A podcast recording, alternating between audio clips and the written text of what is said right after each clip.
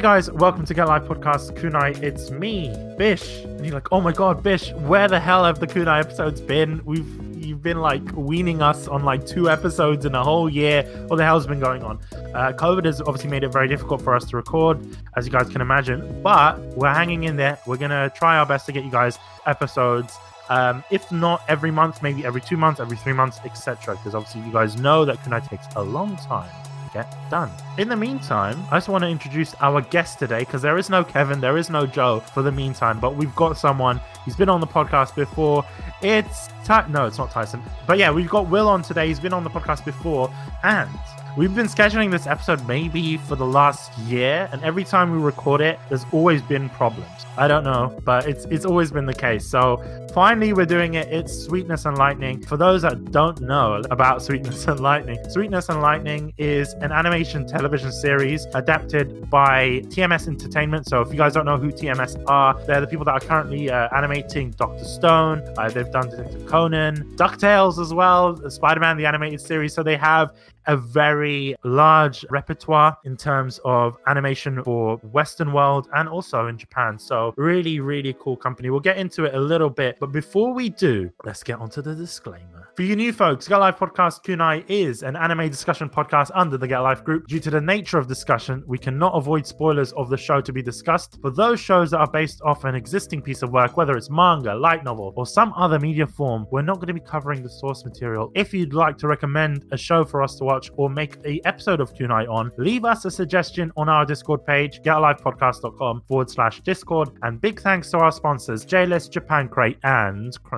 Crunchyroll. Sweetness and Lightning focuses around a single dad uh, whose name is Kohei. So Kohei Inuzuka is a teacher who's been raising his daughter Tsumugi by himself uh, following the death of his wife. So I think his wife died recently in this whole scheme of things. And it's basically his journey on making food, etc., learning about how to make food and, and making his daughter happy through food with the help of one of his students, Kotori-chan. So, Will, I want to know your sort of first impressions. How did you get into the show? What was your first introduction to the show? Were you watching it simulcasted or like how did you know about it? I watched it when it was airing and I watched it weekly. Fell in love with it. Honestly, you know, kind of you know, spoiler there, you know, that I do really enjoy the show. I was actually introduced to it by an anime friend that I had gotten to know talking with on the Crunchyroll forum. And we actually were in a anime Discord group together and like we were just talking about different shows and things like that. And I was kind of trying to branch out from like my, my normal. I'm always looking for different things to try to like sink my teeth into and explore outside the, the normal anime. And he was a fan of the manga, had been reading the manga for a long time, and he was really hyping up the show. So he's the one that told me to check it out. So I did, and here we are. Awesome. I mean, for me, I would say I can't even remember really how I got into it. Like the way I found out about it was through the manga actually, which is really rare. I was really getting into manga around I don't know, I would say maybe 2017. I was really buying a lot more manga and I was actually going to comic book stores and buying them. And I really wanted to get a lot of like romance manga, like a lot of shoujo beat stuff. I think this manga was like done by Yen Press. I'm not sure, I can't remember. But either way, I think it's Kodansha. I went into the comic book store and they had a lot of manga uh, on a three for two deal. Usually, what I do is I pick three different manga, like from the first chapter of the first volume, and we see how it goes. And usually, I think I pick, can't remember which ones I picked actually. I think I picked Kiss Him, Not Me, maybe also Kami-sama Kiss as well, and Sweetness and Lightning. Basically, was a manga that I got for free and I just enjoyed it. I was like, oh my god, it's really cool. That's kind of cool just thinking about it in that idea with that kind of company of, of stories too. To be honest with you, it was just like I didn't know what it was about. I didn't do any research, but I saw it and I was just like, oh my god! I didn't even open it. I just saw the cover and I was like, hell yeah, man! I'm going for this. I thought it was like a romance manga or something like that.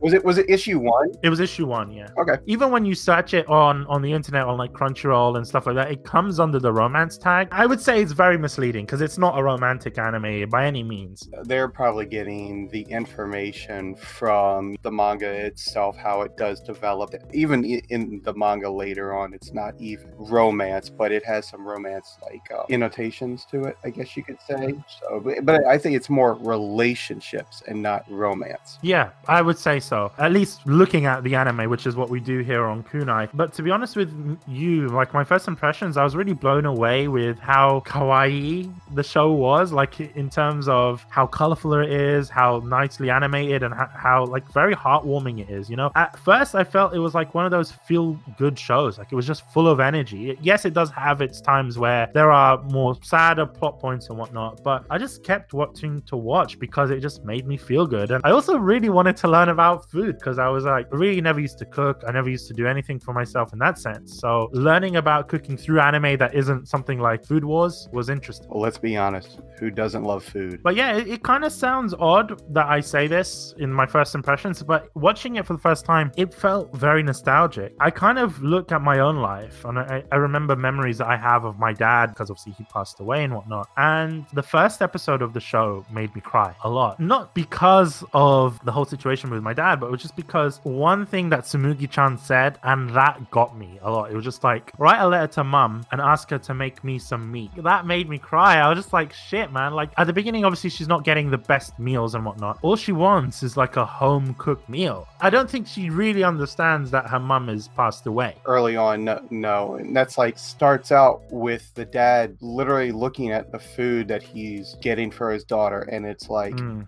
microwave meals and tv dinners and he's like oh my god what am i doing i've got to do Mm. better by her it's it's on Mm. me now You can really see that coming out when he actually says, I want my daughter to have a good meal. That in itself, it brought the show down to earth a little bit from the first episode. And that also made me cry as well. Like, I was just like, fuck, like this guy, he really loves his family to that point. Like, this one small thing means the world to him. You know, it's such a small thing, but it makes such a big impact. almost like a revelation so it's that that Mm. whole concept of unquestioned love obviously for his daughter but also like i said the revelation that he knows that his mission in life is to do better by her and that it's going to be on him for at least a while now And you know what? That in itself made me respect the show. Because usually in, in a lot of anime, you don't get that much character development within the first episode. But like I said, it's such a small line to say. But even in that one small line, you get to learn a lot about Kohei as a character and also a lot about Tsumugi. It made me want to binge this show straight away. Like,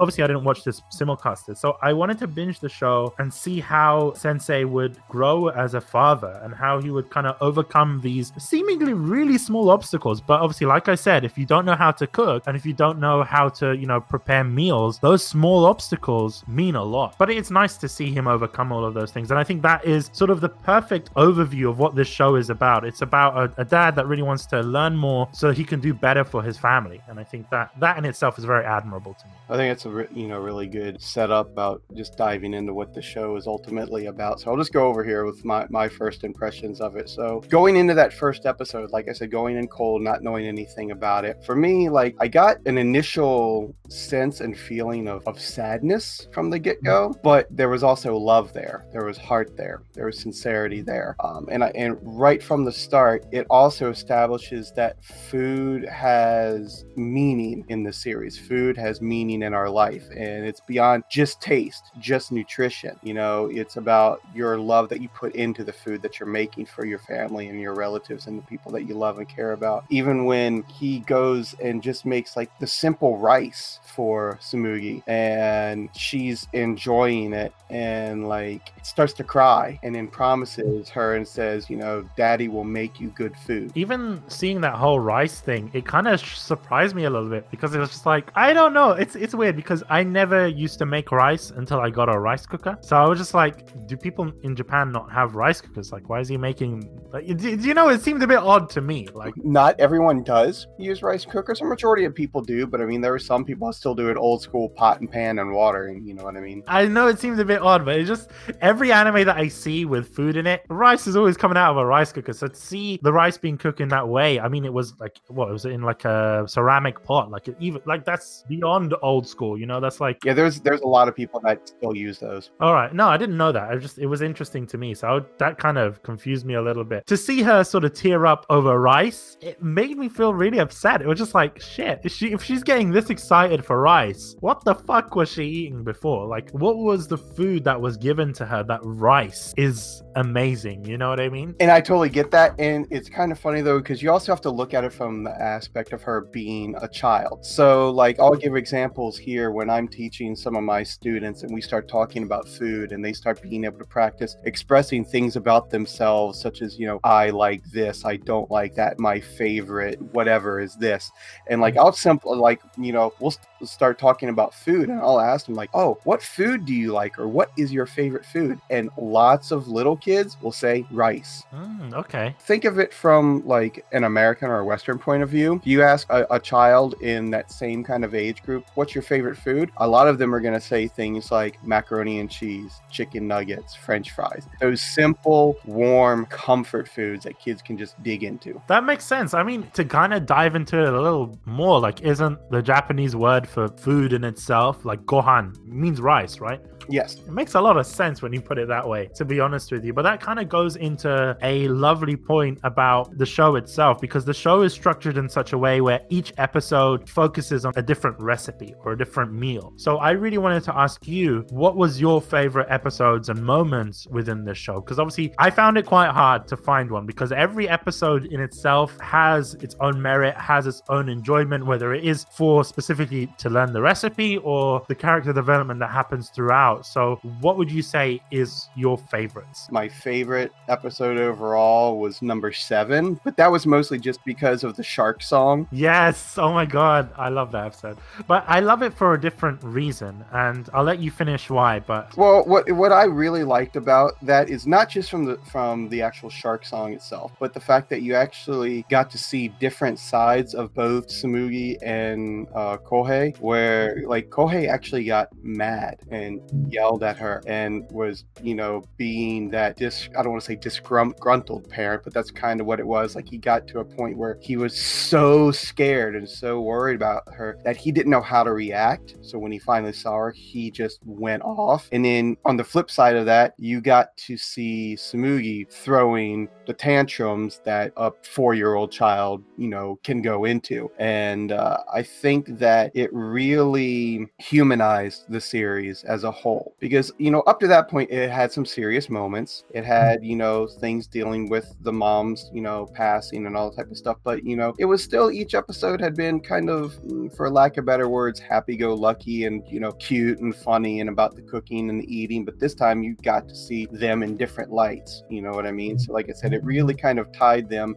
and grounded them to a more you know reality type situation to be honest with you the reason why i love that episode why it's one of my favorite episodes is not just because of the conflict that occurred, right? It's also because of the fact that even within the animation and the art style and just the scenery changes. Because a lot of the show takes place either at home, Kotori's house, or the school, or kindergarten, right? So it's like there's not much else that happens. So for her to go on this little adventure and then obviously singing the shark song and having those sharks pop out and having those random like school kids just help her across the street. It was quite nice. Or even the little old lady, like the, that was quite cool. I was just like, wow. So we get to see more of this world. It's not just these four scenes that we normally see. I thought that was very interesting. But another thing that I thought was great was just the fact, as you mentioned, very humanizing. And I can understand where Kohei is coming from because this child is his life. This is his daughter. It's everything to her, especially considering that he had just lost his wife a year earlier. And that's pretty much all he has left of, you know, his wife in general, because obviously that's his offspring. So to lose her, I can understand where he's coming from and where he's thinking, like, shit, I can't let her out of my sight for a second. If anything had happened to her, what would I have done? And I can understand Tsumugi's side as well because all she's trying to do is that she saw her dad was sick and she was trying to get him stuff to make him feel better. And she doesn't understand all the different dangerous things in the world. She's an innocent child. She doesn't have the capacity to understand that. From both sides, I can understand. Going back to that whole thing too, like it's also a little bit different uh, in, in Japan as well when it comes to kids. So like, but they're looked at already as like a member of the community and everyone around is supposed to kind of help and look out for them. And that's why you'll see things like, you know, Obachans, Obasans, you know, old, older older people talking with kids, walking with them. You'll see, you know, older kids like high school kids help little kids like walk down the street, look for things, things like that. It's also why like you look at something compared here to back in America, like if you just saw, you know, a strange man sitting on a park bench watching kids play while drinking an Asahi in America, that'd be like, what is this guy doing? Who, who is he? Yeah. But here in Japan, it's expected. It's expected for adults just watch out for the kids, things like that. So it's like I said, it's kind of a different take when it uh, comes to those kind of things. But I also think that also shows too why in this situation with Tsumugi, why she was already in this like um, sense of I can go do this on my own, even at four years old, to go help my dad who's sick, because you know people are going to look out for me, not knowing that there are still dangers in the world. I, I wouldn't say it's necessarily a, a culture shock for me, but I mean, in the UK as well, like you don't see kids walking home from school, especially like these younger kids. You don't really see them walking home from school by themselves, right? It's usually they get picked up by a parent, they go home by a parent, etc. So, I mean, I've seen this in other anime where it's like, you know, younger kid. I, I don't know, maybe not middle school, but what do you call them? Like in the UK, we call them primary school, but like uh, like elementary school kids, right? Yeah. So here it's elementary, junior, and high. Yeah, I mean, elementary school kids, I mean, here in the UK, you don't see them going home by themselves. Like, that's not a thing. But I mean, in Japan, it happens a lot, no? Yes and no. So there's, like I said, there's always some kind of adult around. Like at, you know, uh, at all my schools, for instance, like usually two or maybe three teachers will walk home Mm. with the youngest, youngest kids from the school. They don't walk all the way home, but they walk them to like a certain point where then they'll meet like a grandparent or a parent, and then they'll go the rest of the way home, type of a deal. Or like some communities have volunteers, like I said, that are usually older, retired folks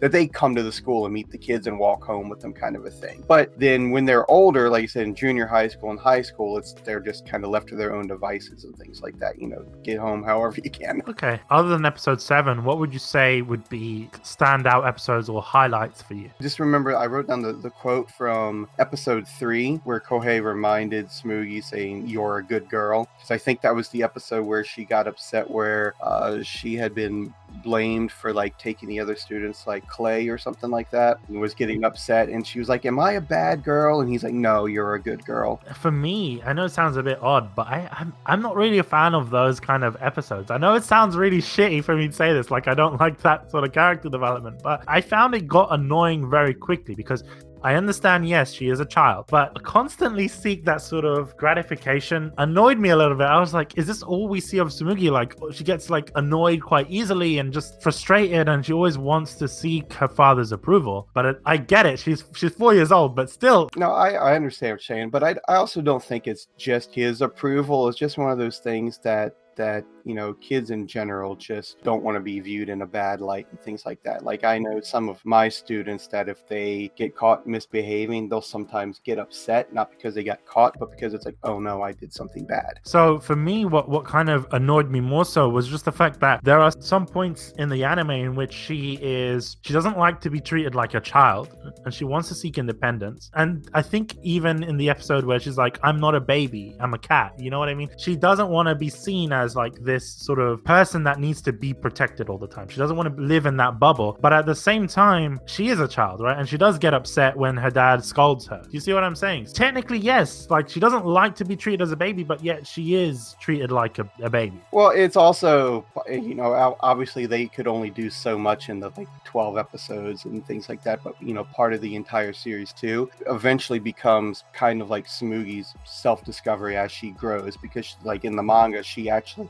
gets older and everything like it continues on until she leaves to go to high school. in terms of like other favorite episodes, I wouldn't say that they're my favorite in terms of story because I, I don't know if you agree with me, but this show you can pretty much, apart from a few episodes, you can pretty much watch it out of order. And it would still kind of make sense. And I think that's probably because it's structured. Ah, I don't want to say this, but it's kind of structured like a sitcom, like an American sitcom, like something like The Office. I know it sounds a bit weird, and I know you're looking at me like, what the hell? I can totally see that point of view. Yeah. So it's an interconnected story, but it's kind of loose. It's just it's same characters and they are quote unquote aging and developing. But it's like if you watch episode 10 before you ever watched episode 3, you'd be fine. Now the first episode episode, you still kind of need to start there. But other than that, yeah. And I think that is it's one of the reasons why, for example, we never sort of cover slice of life anime on Kunai, just because there is no real story structure. I think Sweetness and Lightning is a little bit of an exception, only because the show in itself is centered around food. So there is a topic of discussion for each episode. It's not like it's random, funny, you know, comedic moments that don't really mean anything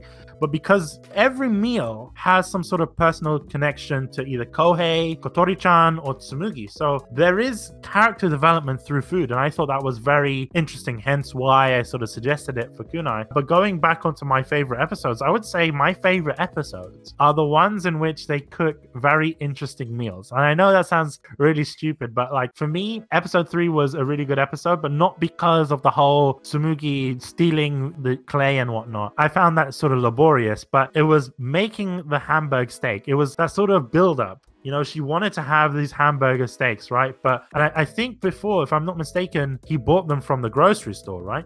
Yes. Obviously, she was used to that sort of style of food. You know, it was easy to eat. It was basic, I would say basic nutrition at that point, uh, with it not being fresh and whatnot. But she was used to that. As you mentioned before, the whole kids eating the whole, you know, French fries, chicken nuggets, and whatnot. So for her, that was like her comfort food, you know? So to see that and to see it being made in a very interesting way, I don't know. Like, like to see it made with like this sort of teriyaki sauce was quite interesting because, I mean, it, it seemed a bit odd to me. Like, no one eats a burger like that you're American, right? So no one really eats something like that in America. It seemed a bit odd to me. Well, in America, we just we usually call it something different. Like we call it a Salisbury steak.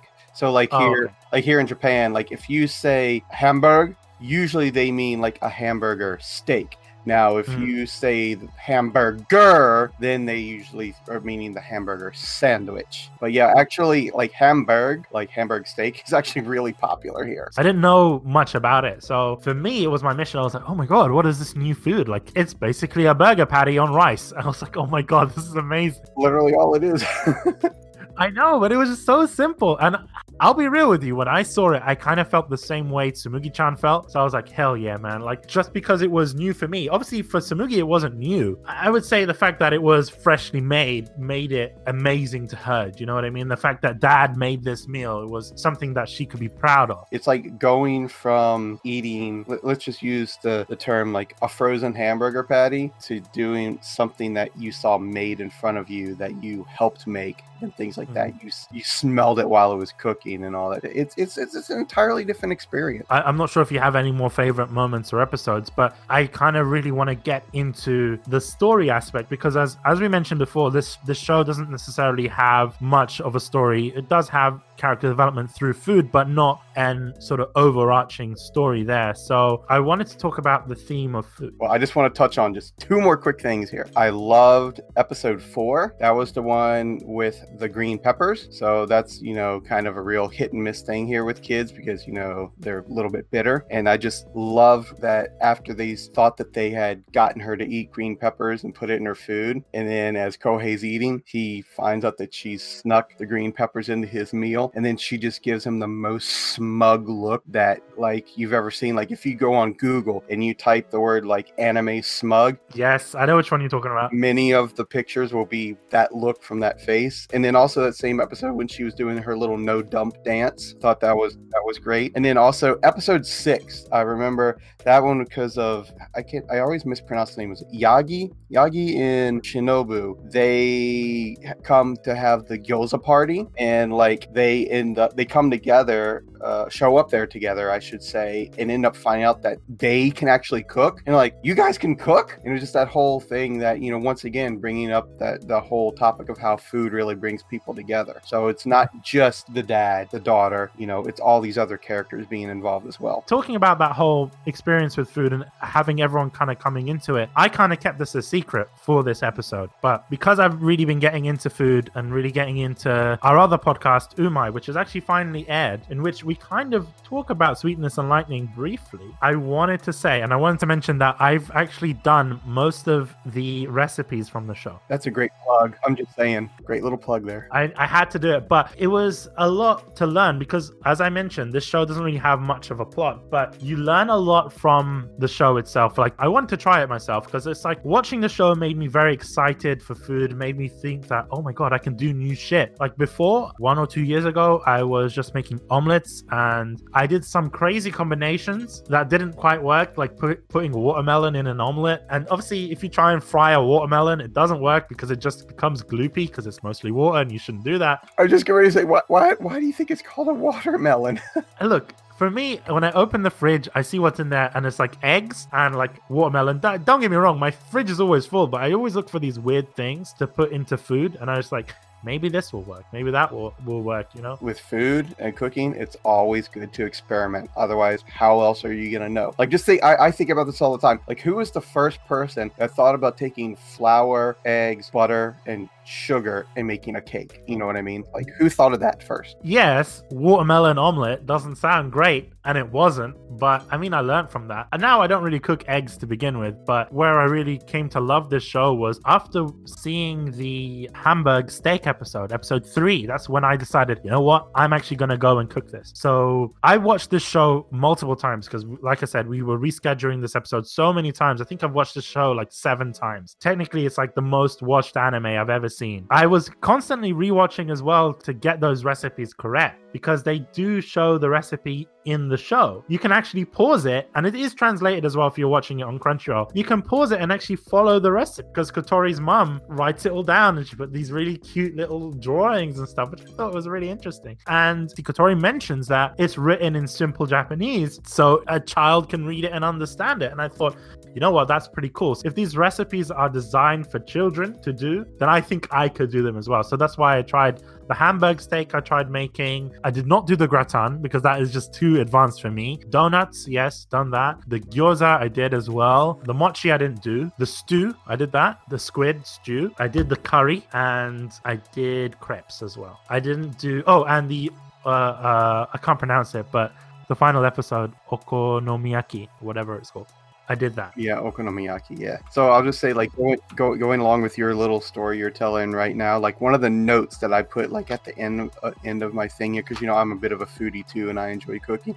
It says you can cook all the meals presented in the series and they're very true to life. It's a no-brainer. They're not difficult. Yes, there are some points in which yes, you need to chop and whatnot, but you can't really cook without without chopping. I've never heard of any sort of meal in which you don't need to use a knife other than rice. It, it was just interesting to me just to sort of learn with them and just experiment as well. Like the first time I made that Hamburg steak, I was like, fuck, this is amazing. Like I felt the smoogie energy, you know, like the positivity behind it. And I, I kind of encourage everyone to sort of do this. And I'm, I'm not sure if this is a sort of challenge challenge or something, but take the time to watch this show. And if you've never made food before, or if you don't really cook for yourself, take the time and try some recipes because they are that simple to do. Like it's not, it doesn't take a genius. But yeah, no, I mean, like in terms of of how the episodes work and and all of that, like I've had like a personal connection to a lot of these things just because of the food aspect of it, especially with the curry as well. Like at the beginning, I tried making it, it was shit, and then I kind of put it up a level. You know, don't get me wrong, I'm not making it fresh. I'm using a curry roux, but it's you know, it, it, still counts. It's still cooking. So I, I, cook curry here a lot, and I usually get a mm. curry roux. I actually prefer the the black curry curry. Like oh, that. okay. Um, and I tell you, it, it's good, you know, and like that's, I mean, it's used for a reason, and it's a very, very, very popular uh, dinner and meal in Japan in general. Lots of people eat curry multiple times a week, even here. So I love it. I'm not gonna lie. Like, I want to ask you a question. Out of all of the food presented in the show, what would say would be your favorite meal uh, from the the ones that are presented? If you know, maybe something that you've never tried before, and you're like, shit, I want to try that, or something in which you've tried and you're like, oh man, I'm always going to go back to this. I've actually cooked quite a few of these meals myself or gotten them other places and everything. But one thing, like, I keep talking about it and then I never do it is like, you know, a lot of people around here know that I like to cook and we've suggested it's like, why don't you have like, you know, a cooking party, a food party? So I keep going back, like I said, to the gyoza party episode. I would love to do something like that. So it's something that really intrigues me because I've never made my own gyoza. And a lot of people here do. They like, you know, gyoza is actually really easy easy to get here, either frozen, you know, or like or made from like the the convenience stores, things like that, and people can just bring it home, heat it up. But you can actually just get all the ingredients at supermarkets and make it yourself. Mm. And I would love to try to do that sometime. I mean, it, it's pretty simple. It's like a pa- like I, I don't know if like don't have to explain it, but it's like a pasty, right? Yeah, if you've ever had like a Cornish pasty, but it's kind of like that. They're kind of like a pierogi almost. Oh yeah, pretty much. That's basically what it is. I think the most difficult thing about making gyoza is the actual. I don't. I, I don't know. The lining doesn't sound right. I, I don't know if that's the right word to use, but like the The shell. like the shell of the gyoza, right? The pastry part of it. Like Yeah. that is difficult to, to do, but you can actually go to a lot of Japanese supermarkets, a lot of Asian supermarkets and buy them pre-made and just fill them and steam them or fry them or do whatever you want to do. So it's like very simple to do. like I said, I don't think it's gonna be for me any one particular food or meal, but just like for me, it'd be the idea of having like it's some kind of cooking party, cooking get together, whether it's like hot pot, curry, gyoza, whatever, and people just like you know, hey, bring some vegetables, we'll see what we can make up with it. You know what I mean? I like I'll pull out pots and you know my burners, all that type of stuff, set up the you know the kotatsu, and it's like let's just have a meal. You have a kotatsu? Oh yeah, of course I do. What the hell, man? How did you find one? Well, I mean, I'm not going to say how did you find one of them. You can find them anywhere, but I found them so difficult to get over here. I, I've actually done a little bit of looking into this. They're starting to become a little bit more popular outside of Japan. Like, uh, like I've actually seen people actually getting them like in um, in America now and some other countries. But yeah, like uh, during winter, I pretty much live at my kotatsu. Like, I'll take my laptop, set it up on it, and I just sit there. The, the only problem is it's dangerous, and it's dangerous because I'll fall asleep at it. Ah, well, I mean, that's a that's a pretty popular anime trope, no? Just everyone just falling asleep under the kotatsu. I talk to the other teachers and staff that I work with all the time, and they're like, "Yeah, I fell asleep at my kotatsu." There was another thing that I wanted to mention in regards to just like the cooking aspect of it, because you mentioned this whole coming together and wanting to do this cooking parties and stuff like that. And I feel that this show can kind of encourage that. I, I was kind of disappointed not to find was there was no hot pot episode. You know, like usually in, in anime, uh, not necessarily cooking anime, but usually in animes that have a large ensemble or, or maybe more than four characters or whatnot, there will usually be a hot pot style episode. Like we see it in Persona, we see it in, you know, other series where they just come together and just have like a campsite type situation and eat a hot pot. But I'm surprised they didn't do that here. It's gonna sound really bad, but I don't remember them even having an an episode or a time where they could have hot pots. Because like a lot of times, people only do hot pots like late fall through winter, kind of a deal. And I don't remember there being any specific timing, you know, around that. Or if it was, it was at a time before they had all all the characters had kind of come together. to be honest with you, it's a good point that you mentioned that. It's just like everything seems to happen in a void. And that's one thing that I didn't necessarily enjoy. I understand, like, if it wasn't happening in the void, then obviously then there wouldn't be much reason anyway, because it's about food. There's, there's not much to do other than that. But it, it would have been nice to have seen a little bit of snow or something that was like Christmassy. Like, there was nothing like that. I think it would have been interesting to see a Christmas episode with that sort of family dynamic as well. Like, maybe them making a Christmas cake. You know what I mean? Like, I think that would have been interesting to see, especially because the show has Tsumugi, and it would have been great to see, you know, how energetic she would have got because of Christmas. Because, you know, kids, they fucking love Christmas. Yeah, I think it's also because the, it, this is one of those series where they were actually trying to follow the manga, so it just hadn't gotten to that point yet. So, like, from the time that the anime starts till we get to the last episode, I think it's only been like a year. You've gone through a year within 12 episodes. Like, there's a lot of time jumps and there's a lot of shit that you don't feel that has sort of properly been resolved. Like, for me, if they didn't make that distinction and say it was a year had passed since his wife passed away, I would have thought that this anime would have taken place maybe over a couple of months because the characters and their growth together doesn't seem like a year's worth of growth. It seems like a month, two months of growth. It, it's funny because it's it's a condensed show, and within the show, it's condensed episodes. Well, that's another thing because even even the way that the show is structured, I think this is obviously very important to discuss. Is like as you said that there, it's very like situational in that sense. You know, you get set up at the beginning that sort of hints to what's going on. Then you see like a cut to the school where he's talking. Like it's always the same sort of style of episode. So Tsumugi wants something. He speaks to Kotori-chan, Koto- like outside of the school window. Then Kotori-chan invites them. They make the food, and then it's it's pretty much a cookie cutter situation. I would say, I wouldn't want to say monster of the week, but it's basically a monster of the week show, but, with food. And I find that it, it's kind of limiting in terms of what you can do in terms of growth. So that in itself for me was a bit upsetting. And you know, like I said, the, the story was was slow, yet it was going too quickly for my for my honest opinion. It was just like I, I don't know, and I think it's probably because we didn't really see more of of what actually happened to the characters outside of this whole cooking situation. I would imagine within the manga you'd see more about the dramas and events in their lives, maybe Tsumugi-chan's birthday, that kind of stuff. You would have seen more of that just because you have more time to do so. I don't want to say that this doesn't do the manga justice, and, and it causes some concerns for me later on, which I'll kind of speak about. But have you kind of felt like that? Did you feel the pacing was off in this show? No, not really. I mean, there's there's certain point in it where I was like, well, why didn't they develop this more, or you know, why did mm-hmm. they rush this kind of part? But it's like very minimal. Like I didn't really, you know, pay attention really to the to the overall pacing in the way that you did, just because of the fact I was so engrossed with everything that was going on and seeing them actually, you know, go through the daily routines and the cooking and all that type of stuff. So I felt for me watching it week to week versus doing it as like a binge watch, it's also a lot different of a feeling to it. Now, of course, I did go, I've gone back and I've rewatched the show two more times since it originally aired. But like I said, I still have that same kind of feeling because of how I initially watched it. I was very excited to watch it at the beginning for its story and whatnot. But then, like I said, I've seen this show like seven times. So it kind of became more of a recipe book for me. Gotta remember, anime is basically advertisement for the source material. So it's trying to get you to go and get the manga.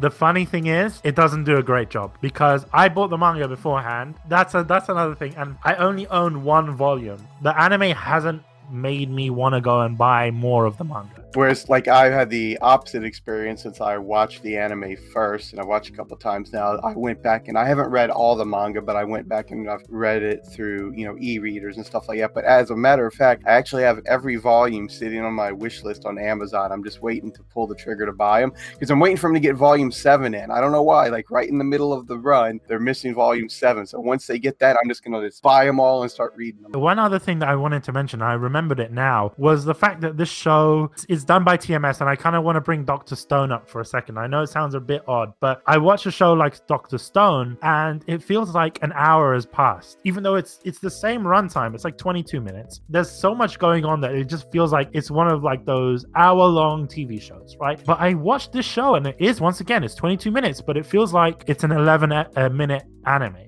you know like a shorter run anime. And and i know people get annoyed by this but part of me thinks that you could cut this show down and condense it to 11 minutes. It's just because there's not much going on other than the cooking. I feel that like i said i did after a while use it as like a digital cookbook going back and watching it for recipes specifically. So i'm i'm wondering though too if it has to do kind of like with what kind of show it is and the premise behind it and everything. So like mm-hmm. i give an example all the time that actually actually one of my favorite fantasy anime that have come out in recent years is Grimgar Fantasy and Ash. A lot of people like, you know, I still remember like chatting in the forums on Crunchyroll while it was airing and everything that a lot of people kept getting annoyed because the story wasn't progressing fast enough because it's set in a fantasy world. It's technically an isekai series, but it's one of those things that it barely even touches on the isekai part of it. The main characters, it takes them like three quarters of the season just to learn how to fight goblins without getting themselves killed. But that's what I liked about it is how slow and how developing it was. And it's like they try to make it more grounded. And even though it's a fantasy world, it's a real fantasy world. And that's what I think is kind of like a similar aspect with this show is that it's still dealing with real world issues and it's kind of getting you to pay attention more to what's going on minute by minute as opposed to day by day or week by week. Would you say it's kind of like a biopic in that sense? Like it's more more of an intimate style show, right? No, that's actually a pretty decent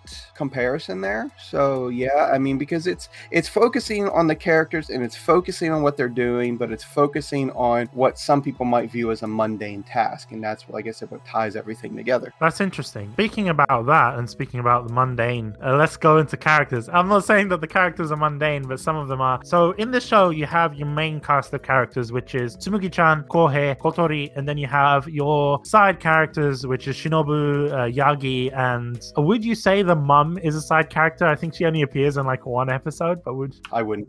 well, she's okay. She's a guest appearance, Yeah, but there you go. Yes, star. but at the same time, we learn a lot about the mum through her recipes, and we learn a lot about her mum through the TV appearances. So I don't know. I would say that she is a supporting character. It is quite a small cast of characters, especially for the show, and it kind of adds to the whole intimacy of the show. Especially what you were saying about the whole minute by minute thing. The characters in themselves not really notable for me. Do you know what I mean? Outside of what I would consider being the main three of Kohei, Tsumugi, and Kotori, I think that's pretty right. Now, I did personally really like Shinobu just because, like, I thought she was a very fun character. But at the same mm-hmm. time, if they didn't even bring in Shinobu or Yagi, it really wouldn't even take anything away from the series. They did add to the series, but if they never even appeared, it wouldn't take anything away either. I agree with you, but at the same time, I think with Yagi, he was kind of needed. And the reason why is because Yagi has a whole plot point about, as you said, the guy drinking his beer. It kind of worked out in that way. So I kind of felt that you needed Yagi at least for that one episode. But I agree with you. It's like he's not necessarily needed for other episodes. And, and I think the show knows this to a certain degree. That's why they even put like Yagi and Shinobu together in certain episodes, just because you kind of can't have one without the other. Like they kind of need both of them together to kind of justify themselves being there, if that makes sense. They're kind of like different sides of the same coin. And the fact that even themselves as characters that they're so linked, like okay, it, it just happens to be that Yagi buys from their parents' store. You know what I mean? So they are very like closely related as a character. So it's kind of, as you mentioned,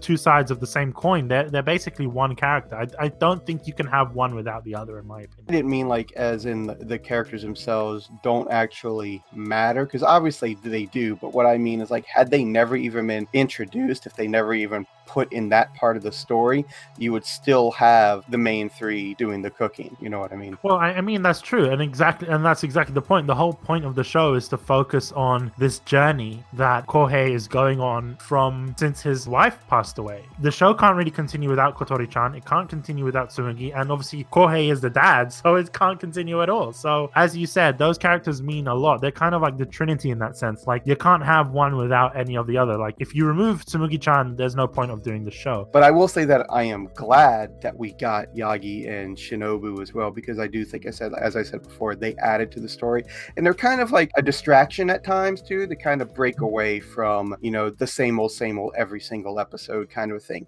now i will say a character that i wish we could have actually gotten would be kotori's mom like i thought it would have been awesome if there had been some episodes where she was teaching them how to cook since it was her restaurant Definitely, as you mentioned, it is her restaurant. But going on to that, I also uh, kind of agree with you, but I also disagree. I would have liked to have seen Tsumugi's mom. I know it sounds a bit weird because she's passed away, but I thought it would have been very interesting because we kind of see glimpses of her in flashbacks of her cooking, but it's like stills. It's not actually her making food. I would have liked to have seen because you know, I think there was that one bit where, at least early on, he was taking from the mother's cookbook, right? He was using his wife's recipes and his wife's cookbook. And it's like, I want to see more of that. I want to see more of these references to the mum.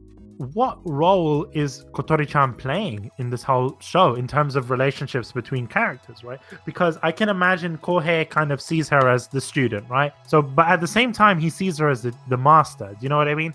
Because he's learning a lot from her. His main goal is isn't romance, and that's very clear for Kohei. Like he's not interested in that way, and you can tell. But his goal is, oh, I'm I'm taking this opportunity to learn as much as I can. Think about it from his perspective. She's 16. I think by the time she goes to university, she might go to different prefecture. So he might lose out on that knowledge first of all. Right. So he might be thinking about it in that way. I know I'm speculating, but that makes sense to me. And also the fact that you know the mum is a chef, so he can imagine that. Okay, if the mum is a chef, she might know how to cook as well. And that's an assumption he makes in the beginning. Hence why he was surprised that she doesn't really chop vegetables or anything like that. So there's that relationship there. But I'm interested to know Tsumugi's relationship because we know that Tsumugi chan doesn't have a mom and she references the other kids oh, blah blah blah's mom is like that. You know what I mean? Like the other kids in kindergarten, she sees how their mums are, and it, it's kind of evident in the episode where it was like, oh, my mum made me this, my mum made me this bag and this bag and whatever, and she gets really attached to the bag that her mum made for her.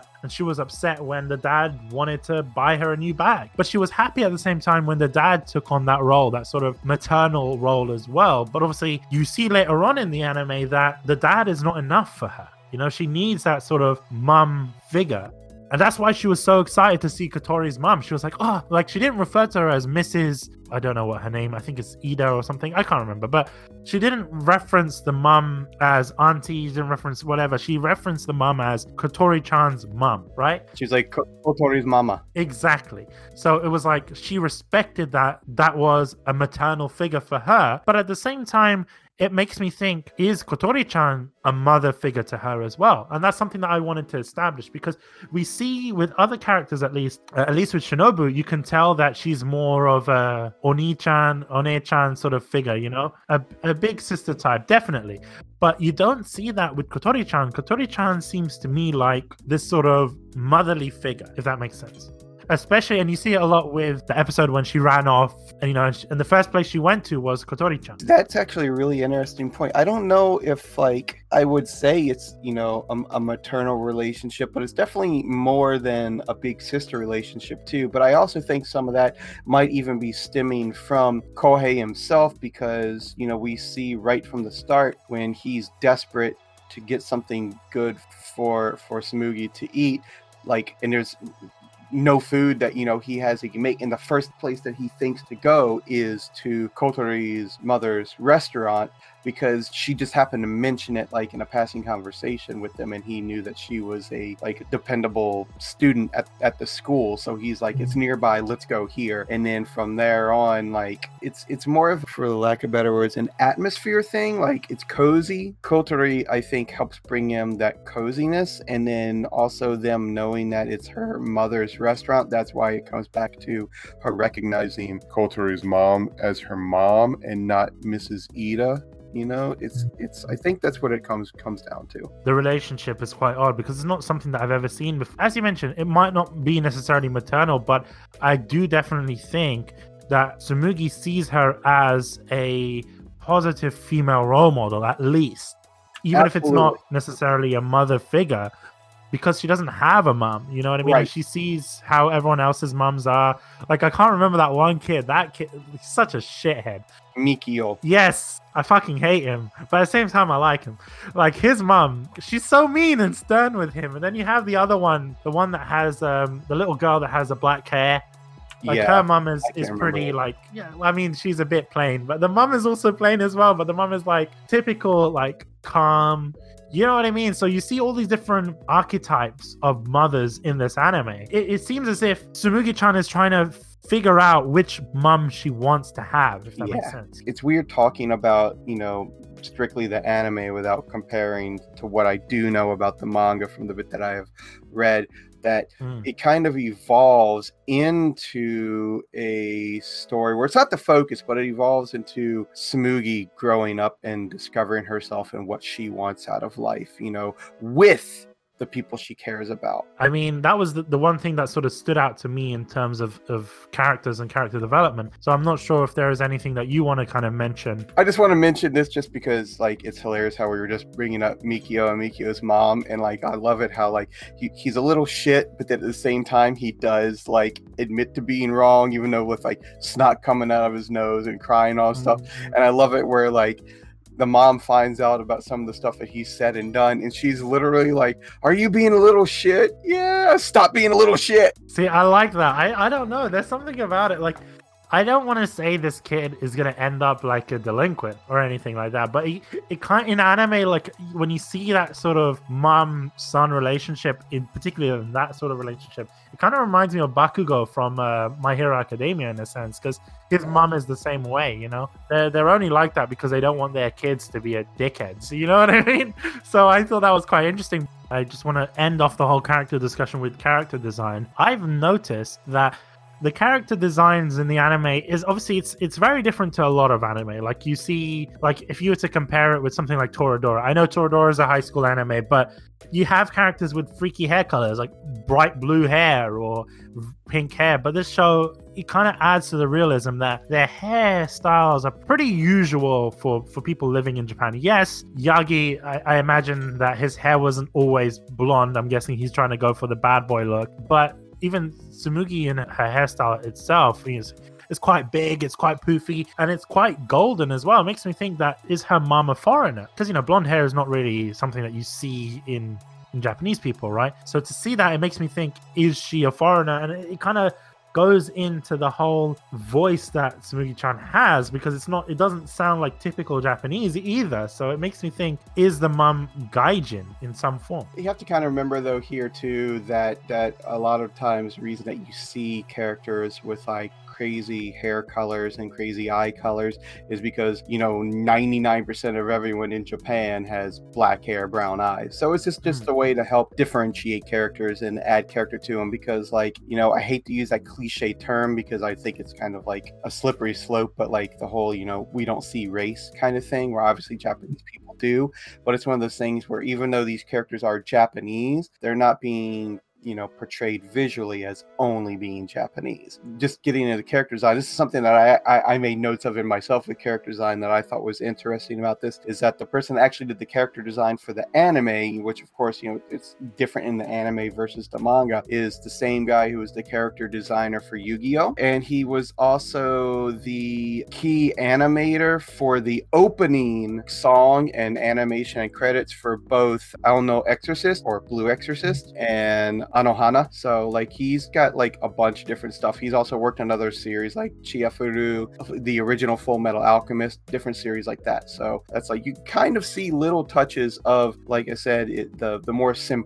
I don't want to use the word simplistic, simplistic yet striking character designs. Like you can mm-hmm. tell this is that character, this is that character. No two characters look alike in the series. Like even the little kids don't look the same. I could maybe contribute that to the lack of characters in the show to begin with. But yeah, no, you're right there's no two characters that look the same. I would say even then, like you can see where um, Tsumugi gets a lot of the features from in terms of the mother. I'm not sure if the dad has the same color eyes as Tsumugi. I think so. I'm not sure if she does or not. Seeing that was quite interesting, and obviously seeing Kotori and Kotori-chan's mom, and yeah, there is the variance between the two. But the dad just looks like I don't want to say he looks like your average anime protagonist, but I think that's on purpose though too, because he's supposed to be like an everyman father. But but to t- talking about the character design with like Tsumugi is that she's got I would describe it as a chibi look, small body mm-hmm. with this big head, the giant eyes. But that's to go into playing on the fact that she is a young child. It adds to that youth factor for her. It seemed a bit off to me. I thought maybe she was like five or six or something like that. During the series, the, the show, she actually she does turn five during the show. I don't remember when exactly this happened, but when it starts, she's four and she turns five. And like I said, looking, you know, at the bit of the manga that I have, you you know read and looked into as she gets older. I I always thought in Japan that they had these, you know, those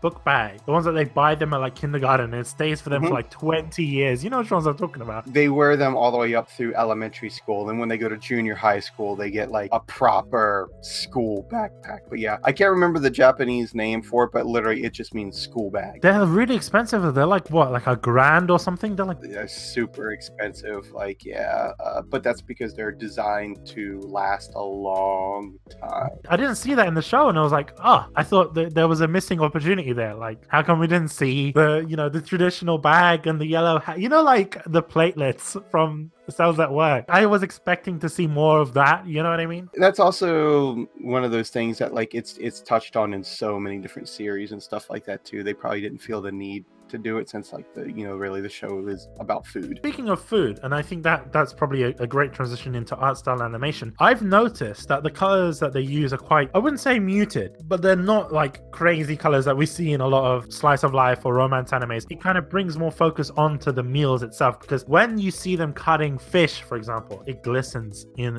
like underneath the light, stuff like that. I made the same notes talking about the art style where it's like I don't want to say that the characters are flat, but there's not as much Mm. definition. It's very minimal like shading and Mm. contrast on them. They still look really good and they're still they still pop and they use like a, a lot of pastels and earth tones. Yeah. But then when it comes to the food, the food is like detailed, very realistic and like when it shows them cutting things, it actually shows cutting. Like the color palette of the food looks natural. And I think obviously that is down to the shading and the coloring, but also lighting effects. Because I've noticed, I know it sounds a bit weird, but staying at home a lot, you kind of notice what colors your ceiling lights are. You know what I mean? Like warm or like cool tones and whatnot. And usually in restaurants, they they tend to go for sort of warmer tones because you're trying to make it seem like it's warm and inviting. And especially in certain restaurants, the idea is to make you want to stay there for as long as possible. But if you're like going into like a McDonald's, it's always bright lights because they're trying to push you out. They're trying to get as many customers in. And you kind of see this with Kotori's home, whether it's in the tatami room or in the main restaurant bar area. It's warm tones. You kind of see like wood grain a lot as well. And it sort of adds to that sort of, as you mentioned, earthiness, but also the feeling of being at home. And I was watching this anime and I feel cozy. You know, I feel I feel warm inside because of the environment. It's funny that you mentioned. I'm sitting here thinking about like uh, the different places that I like to go to eat when I do eat out and every and every place I go, like even to like fast food chain places like Sukiya and Ramen Family, it's all wood grains, it's all earth tones, it's all warm lighting. You know, it's nothing is really made to push you out. That's a really good point. Yeah, I I I'd never even really paid much attention to that. Like, I said, it's because I, I was staying at home, but I, it also reminded me of something one of my professors said at university. I was designing a, a restaurant for one of my years in uni, and the guy was saying, What do you want it to feel like? Do you want it to be a McDonald's where you want people to just fuck off? Or do you want it to be like, like a family restaurant where people are encouraged to stay for as long as possible? And you kind of get that feeling. now that I think about it, there's there's one place that's it's not bright lights to like push you out, but there's a conveyor sushi place uh, near me I go to from time to time. But when you go in there, because they're they're they're cutting the sushi right there and then putting it on the conveyor that goes around the restaurant, all that type of stuff. Everything is all like ceramic tiles and you know more bright lighting than warm because they have to see what they're doing and things like that. So that's not as much, but most of it's very very comfy. Don't you find also that in those restaurants, I know we're going on a tangent, but I think it's also very prevalent to say because I think it relates to the anime. But don't you also find that in those restaurants, at, at least from what I've seen sushi restaurants to be like, the cer- you see ceramic tiles, but I'm guessing that's for hygiene. But don't you see more like blue colors? You know what I mean? Like Yes. the wall might be blue as opposed to you know a gray or a brown sort of color that you might see in, for example, cocoa curry. No, you're absolutely right. So if you go to what I would call a quick sushi restaurant, like a conveyor sushi or like a place that you just go in, grab a few bites and get out, it's like that. It's your blue colors and you know the tile and all that type of stuff. Then adverse to that, if you go to a more like mom and pop shop type sushi place where it's like it's made to order like the, you know you eat and then you tell them what you want next what you want next and they make it there while you're sitting at like the table or the bar where they make it sushi then it's the more darker earth tones and the warmer colors And I think that for me, that was like my main point in terms of the art style and animation. I mean, the animation itself wasn't that impressive to me, but I can understand because it's not an action show. You know, you don't need something that is high frame rate to see any battle sequences. Everything is quite slow. Like even the process of cooking, they take their time. So I understand why the animation doesn't pop out as much, but the colors do help it a lot. And then just doubling back but then like I said the contrast against all that the food itself all looks really good Definitely. And I think if it wasn't, then this show for me wouldn't have been as good. I totally agree with that. Like, you know, you have the characters, but then the meals are kind of like the star of each episode. It's very odd for me to say this because usually on Kunai we don't focus on sound design, but I think the sound also adds to it because yes, it's food. It's a vi- it's a very visual medium, but also food. You need to smell a lot of it as well because half the taste is in the smell, you know. But because we're kind of deprived of that, you need another form of sensory enhancement. You can tell with the chopping specifically. I think I noticed it when they were chopping it into the sweet potato. You know that huge fucking sweet potato they were chopping into? Yep. Like there was a there was a resistance and you can hear it in the knife and you heard it like a clonk. You know what I mean? and it's as if you're chopping it in real life. Uh, you see a lot of food anime when they're chopping really fast and shit, and it's like you don't really notice what's going on, and you don't really appreciate that it's actually taking a long time to cut something. And it's even with the, the sizzling sounds of the foods. It's like, oh shit, okay, you can tell that's made with an oil or that's made with eggs or something that's causing that reaction. And it sort of adds to the the whole. I don't know. It's making my mouth water a little bit just from sounds, and I think that's in itself very interesting. And it's not something that you see in anime a lot. Again, you know, totally agreeing with with you here, and you know, even going into them like even having just the sounds of like boiling and bubbling water or the sounds of the sink when they're just washing the rice and you could hear the rice kind of being shifted and sifted around in the bowl as they're like you know how you wash rice and then you drain it and everything. All those little sounds and how you said like your mouth is watering just thinking about that but that's what these these you know audio responses like asmr why people like get mm-hmm. tinglies when they listen to that because it makes you think about what is coming, what is causing this sound. So, especially if it's a food that you like, you're going to have those kind of responses to it. And it's going to make you feel good. Definitely. Um, there was one thing that you mentioned pre recording, and I think this is very interesting because I don't really necessarily have notes on it, but it's more so the voice acting. And it was specifically about Tsumugi. I don't know if you want to sort of elaborate on that. Yeah, so Tsumugi herself was voiced by a voice actress. Her name is Rina Endo. Uh, and at the time of recording the show, she was 10 years old.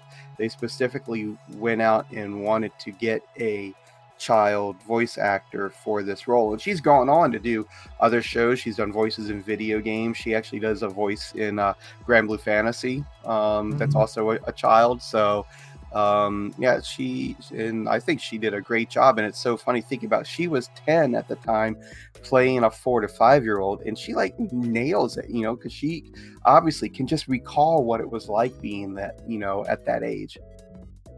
And i think that was quite interesting because especially in um i'm not sure if the show is dubbed i don't think it is but a lot of these these shows right especially if you're looking at american dubs or even if you're looking at shows in general like other shows that have children, it's usually an older female voice, you know? That is like, for example, Bart Simpson, right? The woman that voices Bart, like, how old is she? She's, she's not a child, you know what I mean? Bart's supposed to be 10 years old. So, a lot of the time in anime, whether it is dub or subs, right?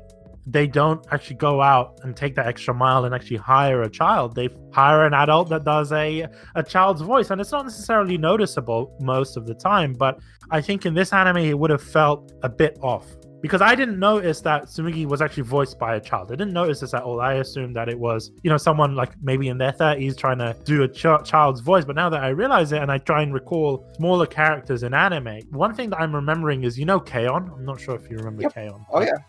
There's a scene in K-On! when they go back in time where they're putting the star on the Christmas tree, and they're like, what, maybe similar age to Tsumugi. Obviously, you could tell that it's those same voice actors acting like children. Four and five year olds, yeah. The difference is striking. Like you could tell, as you mentioned, she is recalling those memories of being a child and, and bringing it into the, the acting. And I think it works really well. Well, and I think what it also comes down to in the end with, with like a detail of something like that it, it is like annotations.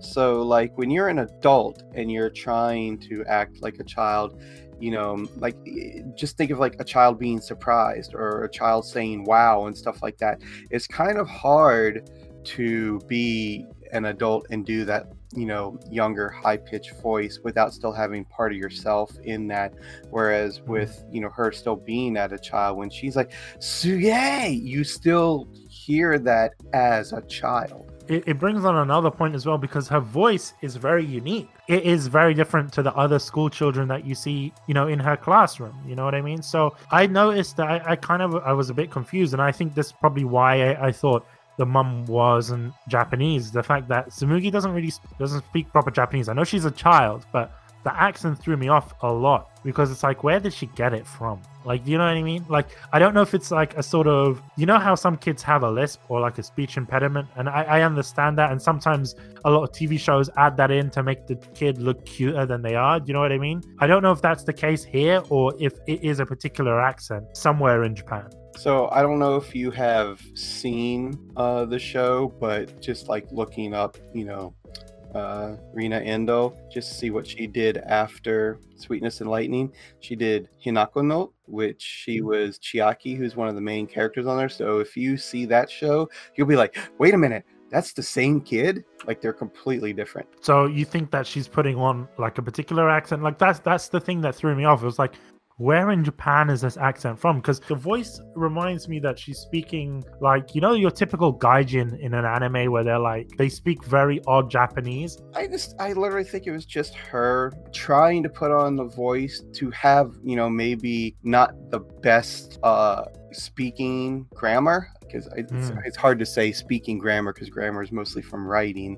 But, you know, I think it was her trying to speak as a child because, you know, when you're that age, you're still even formulating how to put together sentences and how to say the right thing. So it might have been a touch of that. She was really trying to think what it was like as being a child but she also wasn't having to stretch to do it because you know going from you know a four or five year old child to a 10 year old child isn't really that big of a change when it comes to that mentality type of thing because like your neurons in your in your brain haven't even fully connected until you're like 18 anyway And I think it, it's very interesting to ask this question more so for you because obviously being a teacher and whatnot. But have you found that there are students that speak in a similar way to Tsumugi in the sense that sentences aren't properly formed or the wrong sentences are used? Oh yeah, absolutely. And like I will have, you know, just to go along with that, you know, when I I will teach some of them something in English and it's I've taught them the same thing 20 times in the same year, but every time I ask them the same question, they still get the response wrong. You know what I mean? Because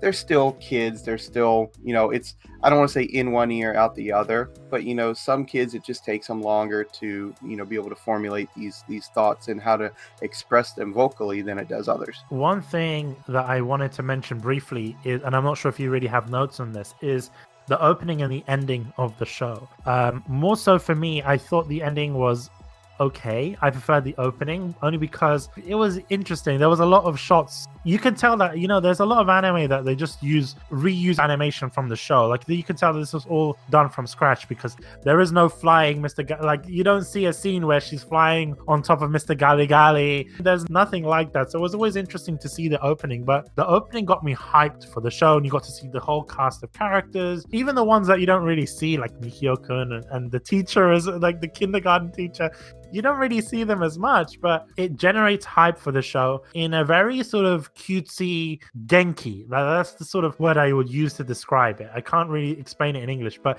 genki is the correct word I would use to describe this opening, you know? Yeah, Genki just means like energetic, and I think that's Yeah. you know a really good word. So I'll just literally read my notes that I have for you know the OP and ED. So the OP was memorable and catchy but simple and captures a child's imagination. Whereas I said the ending is good but kind of forgettable, but I still actually really enjoyed it. So and then I put I put uh, like a little line here I had to like draw a note, you know, elsewhere, and I said, got people hyped for the show. Going into the sort of end part of the episode, I just wanted to know do you want to see a second season of the show? Would that be of interest to you? Personally, I absolutely would love to see a second season of the show. That that's like I said on a personal level, I would love to see that. Like for me, I know this might sound a bit weird. I would not. I actually would not. I would hate a second season of the show.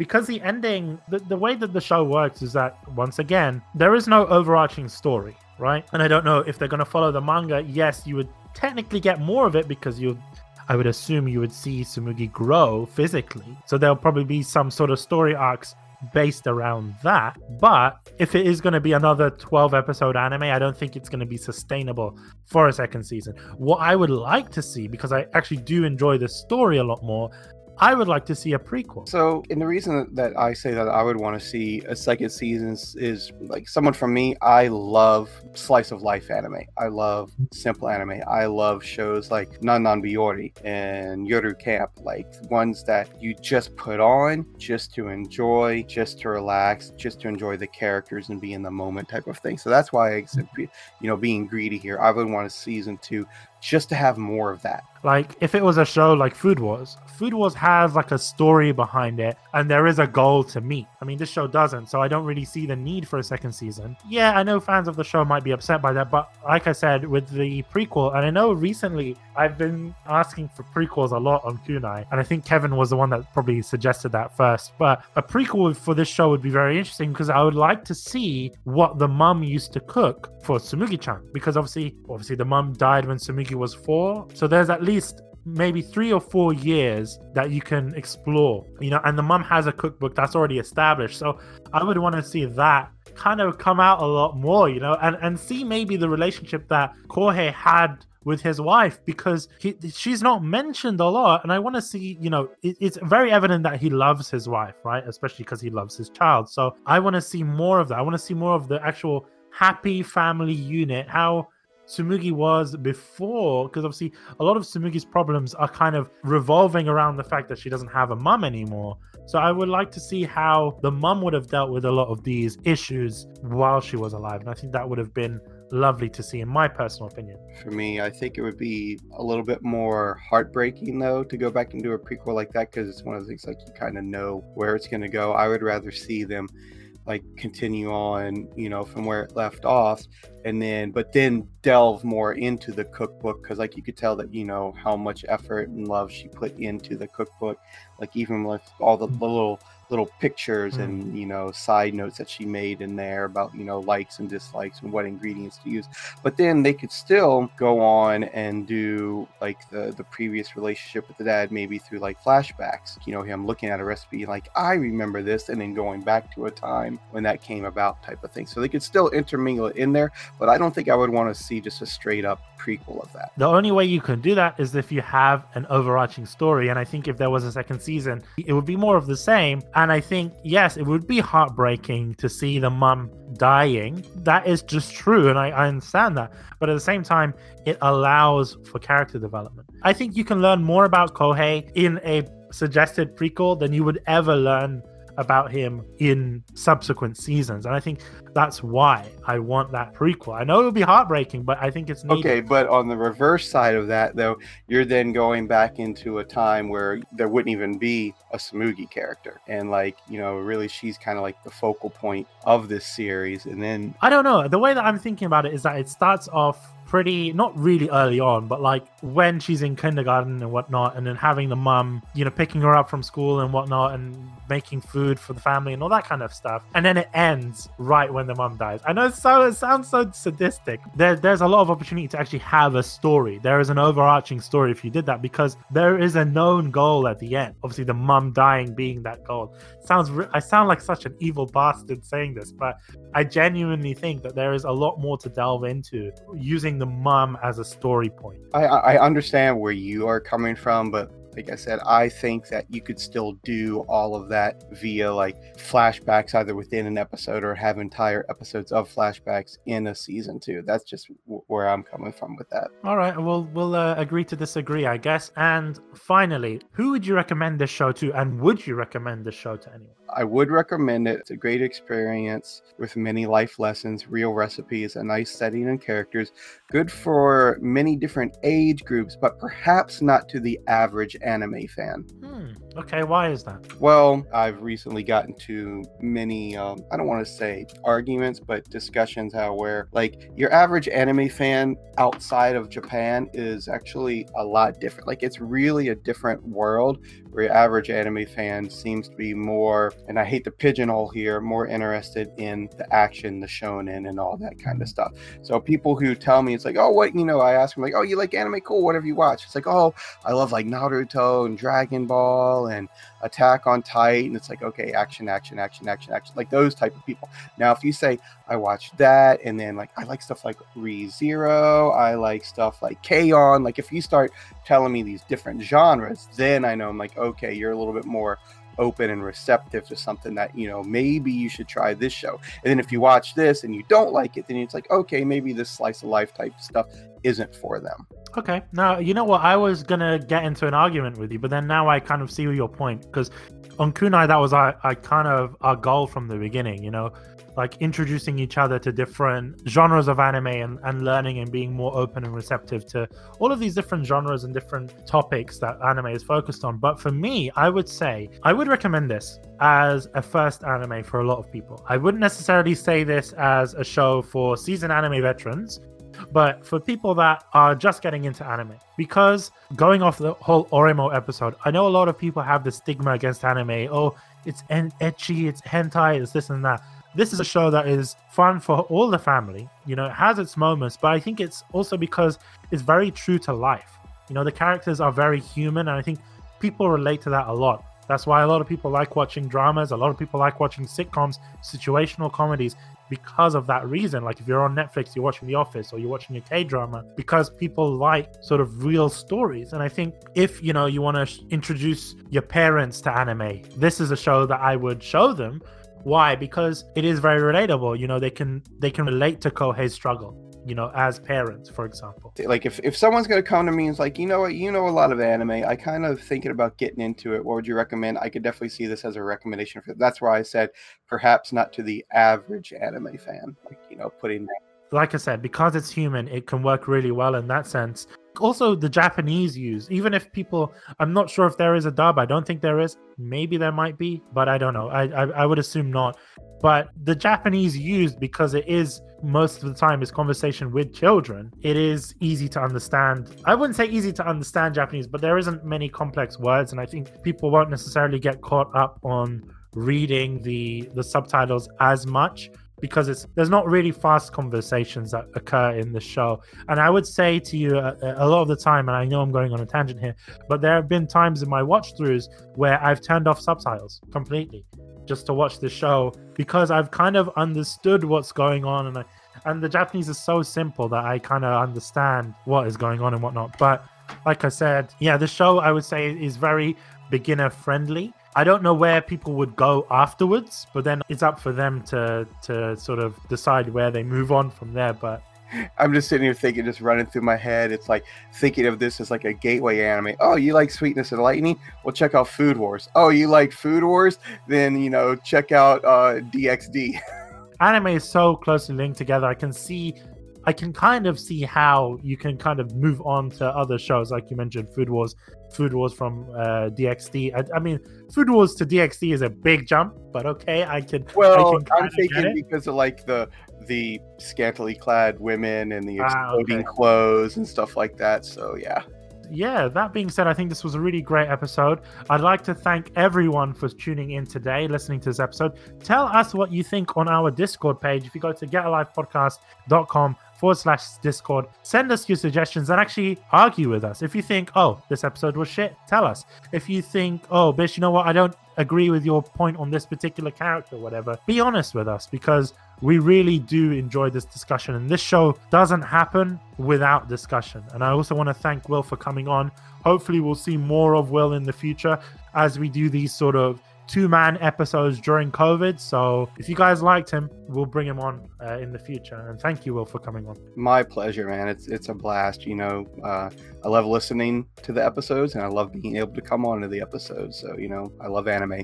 See, that's why I bring Will on. He knows so much about anime, and he's just. Uh, the funny thing is, like, Will started off as a fan, if I'm not mistaken. Like, you started off listening to the podcast before. Yeah, you, you can on. you can blame Tyson. I don't even remember how how I got to talking to to Tyson. I mean, this has been you know years ago now, and then like uh I think it was actually something video game related, and it came up about liking anime. He's like, "Oh, you like anime? Check out this podcast." You know what, Tyson, my guy. Thank you, Tyson. Tyson's done that so many different times as well. Tyson like, should work in PR. Uh, you know what? Well, he should. I mean, that would be really awesome if he if he worked in like press and stuff like that. He would really succeed in that. I think he he just has a way of introducing people, and I think he's just he has a, so much networking skills. Like, anyway, this isn't the Tyson fan club episode. Tyson and I disagree on more things than we agree on, but we agree that we like anime and we like Get a Life podcast. I want to end this episode, but I don't want it to sound like a Tyson fan episode because you know what? We might as well do that at this point. But